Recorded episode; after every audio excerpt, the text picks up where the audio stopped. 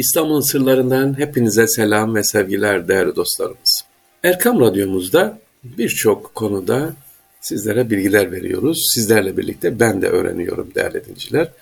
Bugün sizlere anlatacağım İstanbul'un değerli taşları. Akik, yakut, inci, mercan anlatmayacağım. Neyi anlatacağım? Daha önce anlattığımız sadaka taşları vardı sevgili dinleyiciler. E, sadaka taşı var. Başka binek taşları var. Başka ne var sevgili dinleyiciler? Menzil taşları var, okların atıldığı yer, dikili taşlar var. Bugün sizlere İstanbul'un değerli olan bir taşı, daha doğrusu İstanbul'daki Erkam Radyomuzda size anlatmadığım değerli bir taşı anlatacağım, binek taşını. Bir de dibek taşı vardı unuttum, dibek taşını da sonra anlatalım. Şimdi İstanbul'da taş deyince aklımıza bir sürü taş gelir. Dikili taş, tembeli taş. Benim taş deyince ilk aklıma gelen değerli dinleyicilerimiz elbette sadaka taşı. Ama burada bahsedeceğim bir başka taş daha var. Bu dibek taşı değil ya da nişan taşı değil. Elbette onlar da değerli ama bugün en garip bir şekilde bekleyen, elimizde birkaç tane kalan binek taşında bahsetmek istiyorum. Mimari olarak sadaka taşları, nişan taşı, kıble taşı, sengi ibret taşı, musalla taşı, yitik taşı veya mola taşı gibi taşların dışında binek taşı da e, bugün az da olsa görebiliyoruz sevgiliciler. Bir zamanlar sadece padişahların camiye girerken attan inmek için kullandıkları binek taşından e, bahsedeceğim. İşte binek taşların hikaye. Peki nerede var binek taşı derseniz Fatih Camii'nde var. Üsküdar Karadavut Paşa Camii'nde, Mihrimah Sultan, Eyüp Sultan'da görebilirsiniz. Ya da biraz daha dikkatli bakın böyle özellikle Üsküdar'da daha çok göreceksiniz binek taşlarını.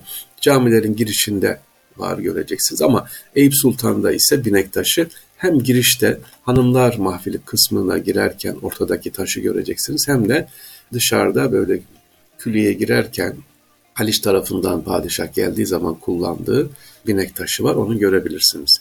Binek taşı at veya arabaya binmek için üstüne çıkılan yüksekçe bir taş. Genellikle 60 ya da 100 santim eninde, 1 metre eninde yaklaşık 40 santimetre yüksekliğinde olan bu taşlar sayesinde at ve benzeri binek hayvanlarına rahat bir biniş sağlanıyor. Kimilerinde bir veya birkaç basamak bulunuyor. Özgün olarak yapılanlar olduğu gibi antik dönemlerden kalma bazı yapı elemanlarından dönüştürmüş olanları da var. Mesela e, lahitlerden binek taşı yapılanlar var.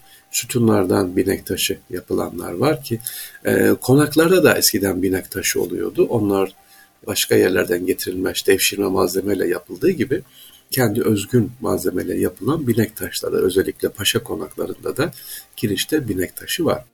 Öncelikle padişahların büyük camileri girişlerinde kullandıkları bu taş sonraları paşalar ve zengin aileler tarafından da kullanılmaya başlamış. Burada bir bilgi hemen vermek istiyorum. Binek taşı özellikle padişahlar tarafından sık kullanılıyor dedim ama padişahlar Sultanahmet'ten sonra artık biraz daha yaşlı tahta çıkmaya başladığı için binek taşı sıkça ne yapılmış? Kullanılmaya başlamış. Peki Sultanahmet'te niye göremiyoruz binek taşını? Ya da belki vardı kaldırıldı mı? Yok. Neden? Genç yaşta padişah tahta çıkmıştı. Kendisi attan iniyor. 14 e, yaşında zaten tahta çıkmış. Mesela 4. Murat işte genç yaşta, genç Osman genç yaşta e, sevgiliciler bilek taşı kullanmaya ihtiyaç duymamış. Ama ondan sonrakiler mesela 3. Osman çok yaşlıydı. 4. Mehmet 65 yaşında ve attan inerken mecbur cuma selamlarına gidecek, camilere gidecek. Binek taşı özellikle kullanılmış. Mesela Topkapı Sarayı'nda padişahlar tahta çıktıkları zaman culus törenleri düzenliyor. İşte bir hafta içerisinde kılıç alayıyla Eyüp Sultan'a gidiyor. Ardından burada kılıç kuşanıyor.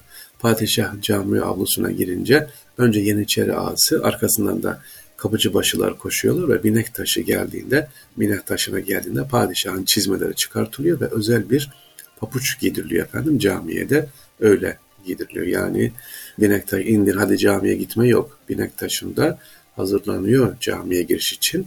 Ondan sonra camiye giriliyor. Attan inince padişah sadrazam diz çöküp yer öperek kendisini karşılar. Bu sırada Divan-ı Humayun çavuşları alkış tutardı. Özellikle büyük camilerde mesela Fatih Camii'ne ya da Eyüp Sultan'a geldiği zaman Sadrazam ve Yeniçeri ağası namaz kılacağı mahfili Humayun'a kadar padişaha refakat ederlerdi. Padişah Hazinedar başı tarafından gidilecek caminin mahfili Humayun'un önceden serilmiş hususi seccate üzerinde namaz kılar. Haremin valide taşına açılan tak kapısının yanındaki binek taşı da padişahlar bu törene giderken ve sefere çıkarken ne yapıyorlar? Kullanıyorlar. Başka sadece padişah mı kullanır demiştim binek taşların. Hayır, vaktiyle bu taşlar cadde ve sokakların köşeleriyle saray, konak, ev, cami gibi yapıların önlerine konurdu. Yani sokaklarda da hayır için bazıları ne yaparlar? Sadaka taşı gibi binek taşı yaparlar ki atla gidenler oradan insinler diye e, seviniciler. Eyüp Sultan Camii Çadırvan avlusunda demiştim. Cülus yol üzerinde var. Eskiden özellikle konakların önlerinde at binmeyi kolaylaştıran yarım metre yüksekliğindeki bu taş ama şimdi artık atlar kalmadığı için arabalar da kalmadı işte elektrikli ya da otomobiller çıktığı için binek taşları gidiyor. Bunlara da tabii sahip çıkmamız lazım binek taşları. Binek taşının bir başka özelliği ben bilmiyordum yeni öğrendim. Binek taşına mesela yürüyemeyen çocuklar ya da yeni doğmuş olan böyle emekleyen çocukları getirip korlarmış ki buradan hızlı yürüsün diye. Anadolu'da da hala vardır buna köstek kesme derler bilir misiniz bilmiyorum. Çocuk işte emekle ya da yürümeye day day başladığı zaman iki bacağın arasına bir ip geriyorlar böyle.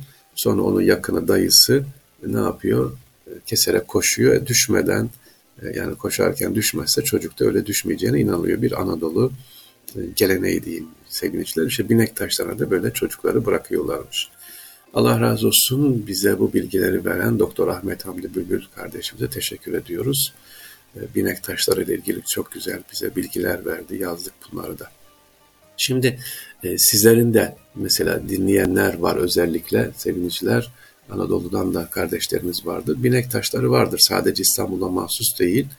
Ama ne kadarı duruyor bilmiyorum. Özellikle Amasya'dan beni dinleyenler varsa orada da binek taşları vardır. Bize gönderirlerse sevinirim. Amasya'dan.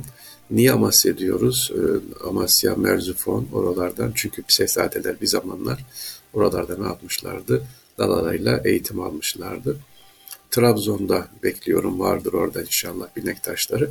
Yani Anadolu'da bakın Osmanlı'nın geldiği, şehzadelerin geldiği yerlerde binek taşları bak var mı caminin kenarlarında. Biz de bunlardan anlatalım sevgiliciler. İstanbul'un sırlarında İstanbul'daki binek taşlarından sizlere bahsettim değerli dinleyiciler. İnşallah başka bir programımızda tekrar görüşmek üzere diyorum efendim. Allah'a emanet olunuz.